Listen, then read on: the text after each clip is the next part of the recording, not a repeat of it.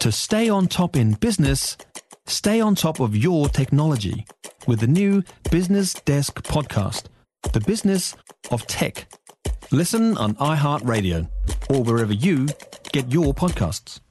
You're listening to the Sunday Session podcast with Francesca Rudkin from News Talk ZB.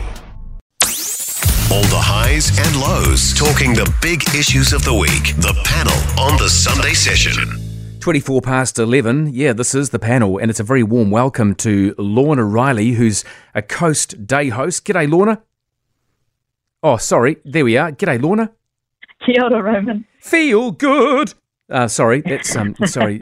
Advertising works, and Damien Venuto, and Damien is a senior PR consultant at One Plus One Communications. Morning to you, Damien. Hey, Roman, how's it going? Yeah, really good. Let's rip straight into it. Lorna, first with you. What do you make of this ABC presenter over in Australia who was sacked for making a social media comment about what's happening in Gaza? D- did you read the story?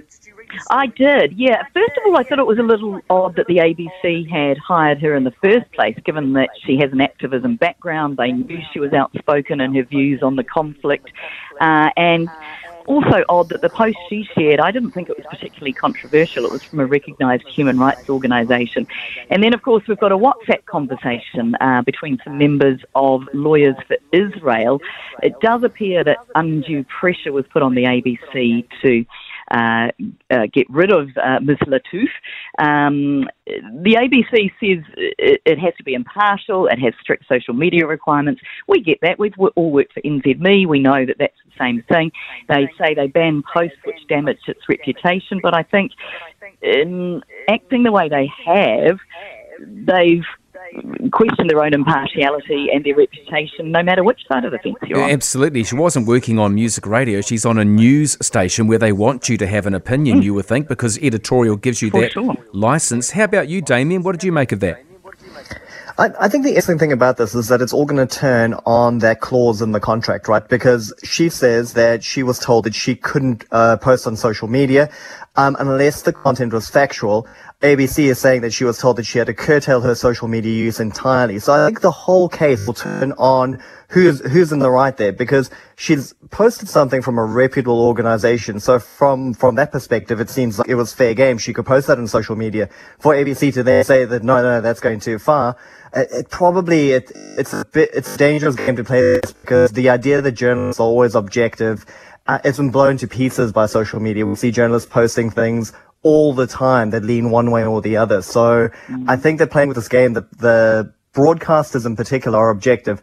I, I, don't think I don't think we can play that game anymore. It's like asking Rob Campbell to be a public servant and then not have any views on anything. And we saw what happened in that case there too. So uh, it's not only journalists, it's public servants too. It's this idea that objectivity still exists. I don't think it's fair anymore. I think people are allowed to have their views as long as they're doing a good job. They should be allowed to express their views. Yeah, Lorna, it's a, it seems to me a very extreme move, and it's really exposed the ABC because, as we've said, she's paid to have an opinion, she's paid to be a newscaster, and she yeah. has Lebanese heritage. Does this really point to the fact that Australia is so closely entwined with the US that they, they, they feel the need to make their masters happy?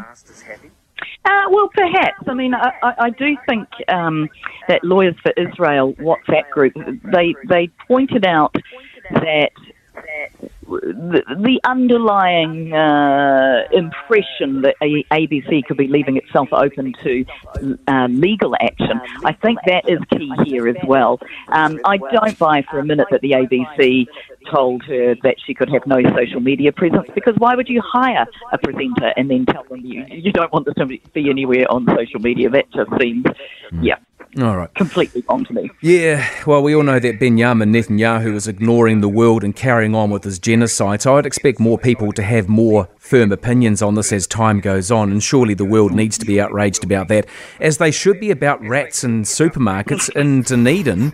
You would have seen this story. Uh, geez, what do you make of this, Damien? There were rats in the Countdown in Dunedin. Would you shop there? Would you shop there?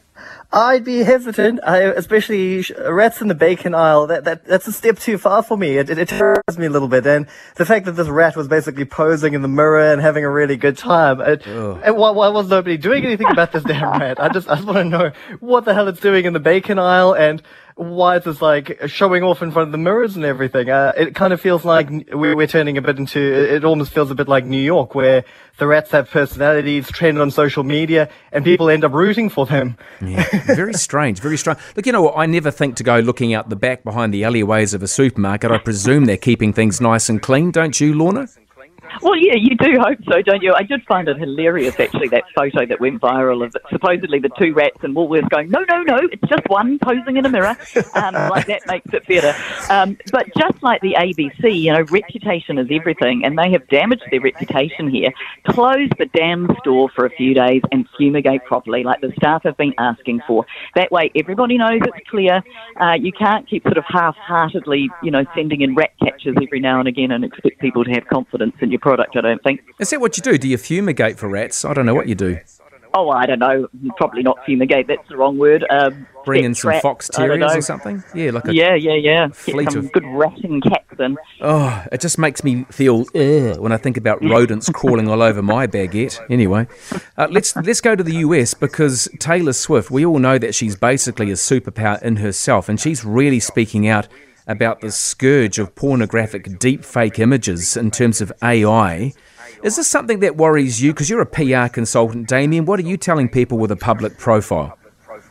Well, before I became a PR consultant, I actually wrote about this issue a lot, and um, it comes down to people. People now have the power to create whatever they want through these these AI services, right? And it comes down to the sharing. The, the the rules and regulations are around sharing these images. You're not actually allowed to share these images according to the rules of Twitter, Facebook, uh, Instagram, all the social media channels, but people are still doing it and they're finding more nefarious um, tools that don't have any rules when it comes to sharing. So the problem is that it's go- it's going to happen, and the question is whether we can create legislation to stop people from sharing. Are we going to have punishments when people do share that kind of content? And I don't have high hopes. The reason I don't have high hopes is because the only time I've ever seen big corporates step in and do something is when they've been threatened with copyright. Copyright law is the single, single area where you saw Google, Facebook, everyone freak out because when the big, big movie studios came, came after them on the basis of copyright, you immediately saw everything change. So these companies have the money, the wherewithal to control the sharing of this content. Until their bottom line's hit, I don't know if they will. Fortunately, Taylor Swift does have this background of uh, going after things that she believes in. So if anyone can do it, it's Taylor Swift. Oh, she certainly has a, a very powerful presence in all sorts of different mm-hmm. um, personas, I guess, in different um, walks of life. But this whole thing with AI, Lorna, this whole this whole sexualizing people without their consent. Look, I'm very concerned about that. I'd hate to see myself no. sexualized without my consent. What about you? Well, yeah, uh, to quote you before, I don't want to see rats all over your baguette uh, online. um, um, yeah, interesting to note, actually, just a little sidebar, that, that this isn't necessarily Taylor Swift who has brought this to her attention. It's her legion of fans, and I mean legion. They are an army. Uh, one post on X, formerly known as Twitter, got 45 million views, one of these fake um, AI uh, porn pictures of Taylor. Uh, it was her fans that managed to get it taken down by swamping it with wholesome content. Uh, we need social media platforms and their owners, the billionaires, uh, the, the uh, Mark Zuckerbergs and the Elon Musks, they have to be held account for the content that they allow to be published on their sites. And um, if Taylor Swift and her legion of fans can help this to happen, uh, then I'm all for it. Damien and Lorna, just a quick yes or no from both of you. Damien, have mm-hmm. you ever seen a photo of yourself anywhere that you haven't consented to being used in a public forum? Yeah, we actually have some really strict rules when it comes to our daughter on social media. So I'm constantly asking people to remove any photographs of our daughter. We don't want her on social media until she consent to having a social media presence. So that's actually a battle that we have all the time. And it's something as simple as that. And that's a consented photo versus a, an unconsented photo. And we feel a bit of a responsibility as parents not to allow any photographs of our child on social media until she feels comfortable to express herself. So we've taken quite a hard line with that. I know it's it's a it's a weird modern parent thing, but no. it's something that's important to us. Yeah, that's a very long yes or no. Mm. Lorna, have you ever seen a photo of yourself riding naked through a field of wheat into a sunset? nothing quite so exciting, but I did have a photo that was taken off my personal Facebook account, not my work Facebook, my personal Facebook account that was published in a, a national newspaper. Um, um, perhaps they thought that we all worked for the same company and it was fair game, but I thought a, a, a request to use a personal photo uh, might have been better. Okay, all right. Just, and just quickly on this one, because this is just light and tasty. Some guy in the US has become outraged speaking about whether who should pay for dinner on a date. The answer is who cares. But if you're going on a date, uh, Damien, who do you think should be paying for that meal? Uh, well, I actually had this debate with my wife uh, yesterday because she was like, "What are you doing for? What, what, are you doing for me for Valentine's Day?"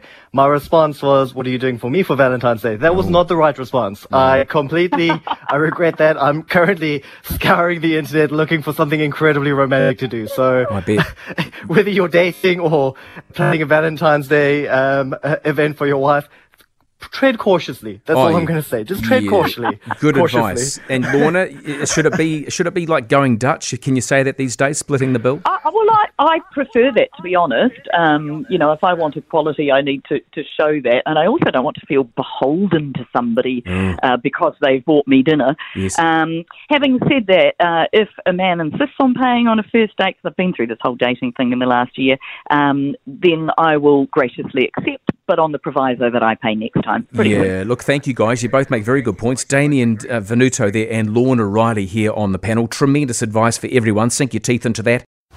For more from the Sunday session with Francesca Rudkin, listen live to News Talk ZB from 9 a.m. Sunday or follow the podcast on iHeartRadio. If you enjoyed this podcast, you will love our New Zealand Herald podcast, The Little Things, hosted by me, Francesca Rudkin, and my good friend Louise Airy. We focus on all the little things that you can do to make a positive impact on your life and to cut through the confusion from the health and wellness industry. Join us every Saturday to hear from the experts for all the tips and advice you need. Just search The Little Things on iHeartRadio or wherever you get your podcasts.